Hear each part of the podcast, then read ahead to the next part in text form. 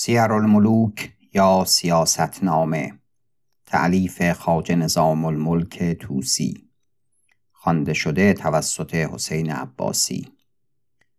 قطعه بیست و سوم ادامه فصل چهل و ششم. اندر بیرون آمدن باطنیان در خراسان و ماوراء النهر. هشت و امیر خراسان نصر ابن احمد را از راه ببردند و به خراسان حسین ابن علی مرورودی که او را قیاس باطنی کرده بود چون بخواست مردن این شغل به محمد نخشبی داد و او را نایب خیش کرد. و او یکی از جمله فلاسفه خراسان بود و مردی متکلم بود و او را وصیت کرد که جهد آن کند تا نایبی آنجا بگذارد و خود از جیهون بگذرد و به بخارا و سمرقند شود و آن مردمان را در این مذهب آرد. بکوشد تا اعیان حضرت امیر خراسان نصر ابن احمد را بعضی در این مذهب آرد تا کار او قوی گردد. و چون حسین مرورودی به مرد محمد نخشبی به نیابت او بنشست و خلقی بسیار از مردم خراسان دعوت او را اجابت کردند. و یکی بود او را پسر سواده گفتندی. از دست سنیان ری بگریخته بود و به خراسان پیش حسین ابن علی مرورودی شده و یکی از سران باطنیان بود. این محمد نخشبی او را خلیفه خیش کرد به مربر رود و خود از آب بگذشت و به بخارا شد. و کار خیش را رونقی ندید و آشکارا نمی یارست کرد. از بخارا به نخشب شد و بکر نخشبی را که ندیم امیر خراسان بود و خیش او بود در مذهب خیش آورد. و بکر با اشعس که دبیر خاص بود و محل ندیمان داشت دوستی داشت. او را نیز در این مذهب آورد. و ابو منصور چغانی آرز بود و خواهر اشعس را به زنی داشت. او را نیز دعوت کردند اجابت کرد. و آیتاش حاجب خاص بود با اینها دوستی داشتی. هم در این مذهب آمد. نه. پس این جماعت محمد نخشبی را گفتند تو را در نخشب حاجت نیست بودن. برخیز و به حضرت های به بخارا تا ما چنان کنیم که به اندک مای روزگار کار تو بر فلک رسانیم و محتشمان را در این مذهب آریم. برخاست و از نخشب به بخارا شد و با این طایفه با محتشمان می نشست و ایشان را دعوت می کرد. هر که در مذهب او آمد سوگندش می‌داد تا من نگویم با کسی نگویی. اولا مردمان را در مذهب شیعت می کشید آنگاه به تدریج در مذهب سبعیان می برد تا رئیس بخارا و صاحب خراج و وجوهان شهر را و بازارها را همه در این مذهب آورد. و حسن ملک را که از خواص بود و والی ایلاق بود و علی زراد را که وکیل خاص بود در مذهب آورد. بیشتر از اینها که یاد کردیم نزدیکان و معتمدان پادشاه بودند. چون طبع او بسیار بود آهنگ پادشاه کرد و خواص پادشاه را بران داشت. تا سخن او به نیکی در مستی و هوشیاری پیش نصر ابن احمد یاد می کنند. ایشان چندان بگفتند و نیابت داشتند که نصر ابن احمد را به دیدن او رقبت افتاد. پس محمد نخشبی را پیش امیر خراسان بردند و به دانایی او را بستودند. امیر خراسان او را خواستاری کرد و عزیز می داشت و او به هر وقت از مقالت خیش در سمع او می افگند و هرچه او بگفتی نزدیکان و ندیمان که مذهب او گرفته بودند زه و احسنت زدندی و گفتندی همچنین است. و هر روز نصر ابن احمد او را نیکوتر می داشت و چنان بود که بی او نشکیفتی. در جمله کار به جایگاهی رسید که نصر ابن احمد دعوت او را اجابت کرد و محمد نخشبی چندان مستولی گشت که وزیر انگیز و وزیر نشان شد و پادشاه آن کردی که او گفتی. ده.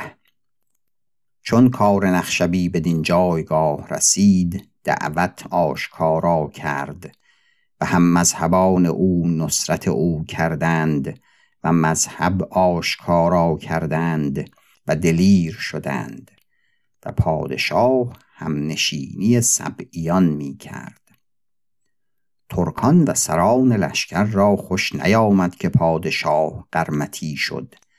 و آن روزگار هر که در این مذهب شدی او را قرمتی خواندندی. پس عالمان و قاضیان شهر و نواحی گرد آمدند و جمله پیش سپاه سالار لشکر شدند و گفتند دریاب که مسلمانی در ماورا و نهر خراب شد. و این مردک نخشبی پادشاه را از راه ببرد و قرمتی کرد و مردمان را بیراه کرد و اینک کار او به جایگاهی رسید که آشکارا دعوت می کند. بیش از این خاموش نتوانیم بودن. سپاه سالار گفت سپاس دارم و شما بازگردید و ساکن باشید. ان الله خدای تعالی به صلاح باز آورد. دیگر روز این معنی با نصر ابن احمد بگفت. سودی نداشت و در میان لشکر گفتگویی بخواست و گفتند به هیچ حال هم داستان نباشیم بدین که پادشاه اختیار کرده است. و سران لشکر در سر به یکدیگر پیغام دادند که تدبیر این کار چیست. همه از دل یکدیگر آگه شدند که سران سپاه و لشکر بدین که پادشاه بر دست گرفته است رضا نمی دهد. الا یک دو امیر از ترکان که در این مذهب شده بودند. دیگر همه دستارداران بودند. آخر سران سپاه را بر آن اتفاق افتاد که پادشاه کافر نخواهیم. پادشاه را بکشیم و تو را که سپاه سالاری به پادشاهی بنشانیم و سوگند خوریم که از این قول باز نگردیم.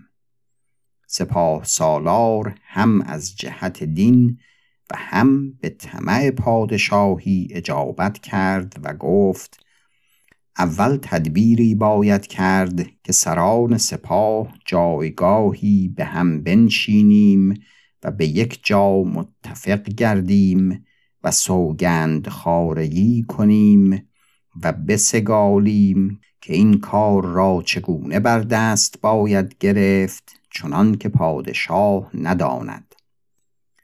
یازده. از سران سپاه پیری بود که او را تلن اوکا گفتندی.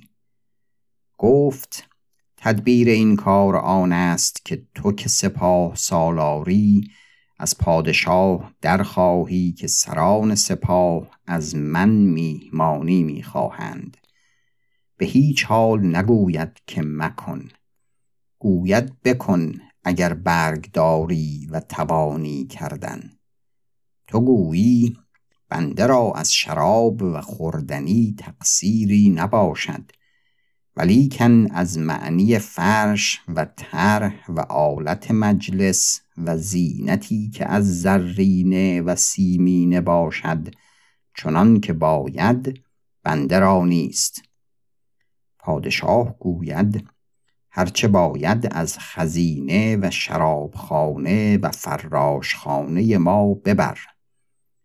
تو گویی بنده مهمانی به شرطی می کند که چون مهمانی بخورند به قضات کافر شوند به بالا ساغون که کافر ترک ولایت گرفت و نفیر متظلمان از حد گذشت تا بر تو بدگمان نشود. آنگاه در برگ مهمانی قیام کن و سپاه را وعده ده که فلان روز رنجه باشید. و هرچه در خزینه پادشاه و در شرابخانه و خانه او زرینه و سیمینه است و فرش و دیبا و زرایفی که هست همه به آریت به سرای خیش کش. و روز وعده چون همه سپاه به سرای تو آیند در سرای را به بهانه انبوهی ببند و سران سپاه را بر سبیل جلاب خوردن در حجره ای بر و این سخن بر صحرا افکن. و ما آنکه اصلیم با توییم و آنکه فرعند چون سخن ما بشنوند ایشان نیز موافقت کنند و با ما یک دل شوند و همه را در عهد و سوگند آریم و بر پادشاهی تو بیعت کنیم و از حجره بیرون آییم و بر سر خان شویم.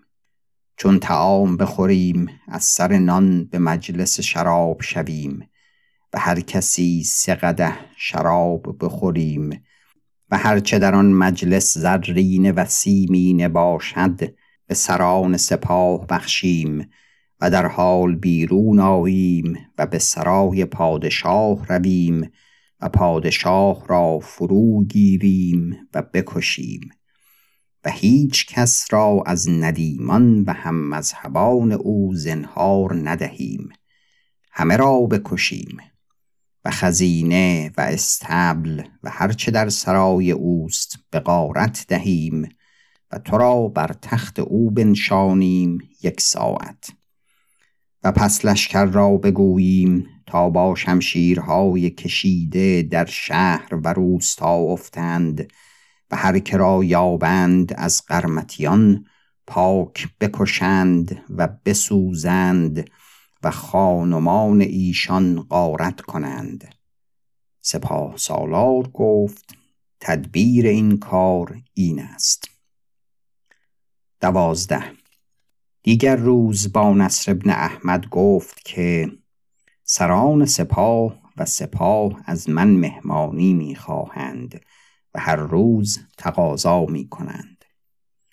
نصر ابن احمد گفت اگر برگ مهمانی ایشان داری تقصیر مکن. گفت بنده را از معنی خوردنین و شراب تقصیری نباشد ولیکن فرش و آلت و زینت مجلس از زرینه و سیمینه متعذر است. مهمانی که کنی نیک باید کرد و اگر نه نباید کرد. نصر ابن احمد گفت هرچه به کار باید از این معنی از خزانه و شرابخانه و فراشخانه ما ببر. خدمت کرد و بیرون آمد. دیگر روز همه سپاه را وعده داد که فلان روز باید که رنجه شوید. و هرچه در خزانه نصر ابن احمد و در شرابخانه و فراشخانه مجلس زرین و سیمین و فرشهای الوان بود از هر گونه ببرد و میهمانی بکرد که در آن ایام کس چنان ندیده بود و همه سران سپاه با خیلها به سرای او شدند و در سرای بفرمود تا فرو بستند. و بزرگان و سران سپاه را در حجره ای برد و همه را در بیعت و سوگند آورد. سیزده. راست که از حجره بیرون آمدند و بر سر خان شدند یکی هم از سرای از راه بام برفت و سبک نوح ابن نصر را خبر کرد که این ساعت سران لشکر چه ساختند. نوح در حال برنشست و تازان به سرای پدر شد و گفت چه نشسته ای که در این ساعت سران لشکر با سپاه سالار سوگند خارگی و بیعت کردند و چون از نان خوردن به مجلس شراب شوند و هر یک سه شراب بخورند هرچه در آن مجلس زرینه و سیمینه است و آنچه از خزینه تو برده اند یغما کنند و از آنجا بیرون آیند. خیشتن به سرای ما افکنند تو را و مرا و هر که را یابند بکشند. و قرض از این مهمانی هلاک ماست. نصر نوح را گفت اکنون تدبیر این کار چیست؟ گفت تدبیر تو آن است که همکنون دو خادم خاص را بفرستی پیش از آن که از سر نان خوردن برخیزند و به مجلس شراب شوند تا در گوش او نرمک بگویند که ملک می گوید می شنوم که کاری بس به تکلف بر دست گرفته ای و میهمانی سخت نیکو ساخته. مرا یک دست مجلس زرین مرصع است چنان که امروز هیچ پادشاه را نیست.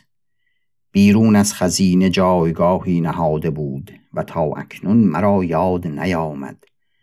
آن نیز ببر تا مجلس را زینتی باشد هرچه تر و قیمت این ده بار هزار هزار دینار است. زود بیا تا دست به دست تو دهم پیش از آن که مهمانان به مجلس شراب شوند. لابد او به طمع مال بیاید. چون اینجا آید سرش برگیریم. آنگاه بگویم چه باید کردن. چهارده نصر در وقت دو خادم خاص را بفرستاد و این پیغام بداد. مردم به نان خوردن مشغول بودند و سپاه سالار با یک دو تن از ایشان بگفت که پادشاه مرا از بهر چه می‌خواند. گفتند برو و آن نیز بیار که امروز ما را همه در خورد است. سپاه سالار به تعجیل به سرای ملک شد. او را در حجره ای خواندند و در حال غلامان را بفرمود تا سر از تنش جدا کردند و در توبره ای نهادند. پس نوح پدر را گفت برنشین تا هر دو به سرای سپاه سالار رویم و توبره با خود ببریم. و تو پیش سران لشکر از پادشاهی بیزار شو و مرا ولی عهد کن تا من جواب ایشان بدهم و پادشاهی در خانه ما بماند که این لشکر نیز با تو نسازند و تو مگر به مرگ خیش میری. هر دو برنشستند و به تعجیل به سرای سپاه سالار شدند. سران سپاه نگاه کردند. پادشاه را دیدند با پسر که از در سرای درآمد. همه برخواستند و پیش باز شدند و هیچ کس ندانست که حال چه رفته است. گفتند مگر پادشاه را بدین مهمانی رقبت افتاد؟ نصر ابن احمد رفت و به جایگاه خیش بنشست. و سلاحداران از پس پشت او بیستادند و نوح بر دست راست پدر بیستاد و گفت شما بنشینید و نان تمام بخورید. پانزده همه بنشستند و نان بخوردند و خان یغما کردند. نصر ابن احمد گفت بدانید که از آنچه شما سگالیده اید من آگاه شدم. و چون من بدانستم از قصد شما به من دل من بر شما بد شد و دل شما که بر من بد شده است اکنون بتر شد. بعد از این نه شما را بر من ایمنی باشد و نه من از شما. اگر من از راه بیفتادم و یا مذهبی بد گرفتم یا گناهی از من در وجود آمد که بدان سبب دلهای شما بر من بد شد این پسر من نوح را هیچ عیبی هست؟ گفتند نه. گفت پس از این نه شما لشکری مرا شایید و نه من پادشاهی شما را شایم. نوح را ولی عهد خیش کردم. پادشاه شما اکنون اوست. اگر بر سبابم و اگر بر خطا به عذر و به توبه مشغول خواهم گشت پیش خدای عز و جل. و آن کس که شما را بر این داشت جزای خیش یافت. فرمود تا سر از توبره برآوردند و پیش ایشان انداختند و خود از تخت فرود آمد و بر مصلای نماز نشست. نوح بر تخت شد و به جای پدر بنشست. سران سپاه که آن شنیدند و دیدند متحیر گشتند و هیچ عذری و بهانه ای نتوانستند آورد.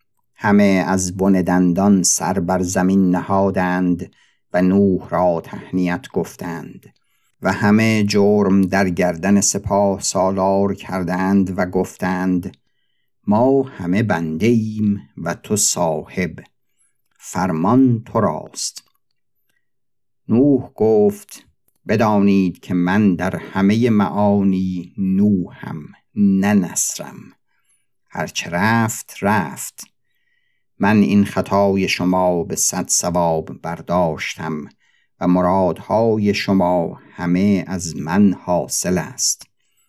گوش به فرمان من دارید و بر سر عیش خیش باشید. پس بند خواست و فرمود تا بر پای پدرش نهادند و در حال به کهندز بردند و محبوس کردند. گفت اکنون برخیزید تا به مجلس شراب شویم. شانزده. چون به مجلس منشستند و هر کس سقده شراب بخوردند گفت شما چنان سگالیده بودید که چون سقده شراب بخورید هرچه در این مجلس نهاده است یغما کنید. یغما نمیفرمایم. اما همه شما را بخشیدم. همه برگیرید و بر یکدیگر قسمت کنید. هر کس را بر اندازه او تا به همه کس برسد. برداشتند و در جوال ها کردند و مهر برنهادند و به معتمدی سپردند. پس گفت اگر سپاه سالار بر ما بد اندیشید جزای خیش دید. و اگر پدرم از راه راست بتافت سزای خیش می بیند و اتفاق شما چنان بود که چون نان بخورید به قضاء بالا ساغون به جنگ کافر ترک شوید. ما را خود قضا و کافر هم بر در خانه است. خیزید تا به غذا مشغول شویم. هرچه در ماورا و نهر و خراسان ملحد گشته است و این مذهب گرفته است که پدرم گرفت همه را بکشید و خواسته و نعمت ایشان همه شما راست. این که در مجلس بود از آن پدرم امروز شما را دادم. و آنچه در خزینه است فردا شما را دهم که کالای باطنیان جز غارت را نشاید. چون از این مهم فارغ شویم روی به کافر ترک نهیم. و خواهم که همکنون محمد نخشبی را بیارید با هم نشینان پدرم و گردن بزنید. پس در شهر و نواحی افتید. هفته. در وقت بتاختند و محمد نخشبی را که دایی بود بیاوردند و گردن بزدند. و پس حسن ملک را و ابو منصور چغانی را و اشعس را با چند امیر که باطنی شده بودند گردن بزدند. و پس در شهر افتادند و هر کرا از ایشان می یافتند می کشتند و همه را می شناختند از آنکه ایشان به قوت پادشاه مقالت خیش آشکارا می گفتند و دعوت می کردند و هم در روز امیری را با لشکری بفرستاد تا از جیهون بگذرد و به تعجیل به مرو رود شود و پسر سواده را بگیرد و بکشد. و آنگاه شمشیر در نهند. از رعیت و لشکری هر کجا در خراسان یکی را از ایشان یابند و دانند همه را بکشند. و وصیت کرد که زنهار نباید که مسلمانی به غلط کشته شود که اگر کسی مسلمانی را بکشد سوگند خورد که آن کس را بکشم و هر عذر که آرد قبول نکنم. پس هفت شبان روز در بخارا و ناحیت می گشتند و غارت می کردند. تا چنان شد که در همه ماورا و نهر و خراسان از ایشان یکی نماند.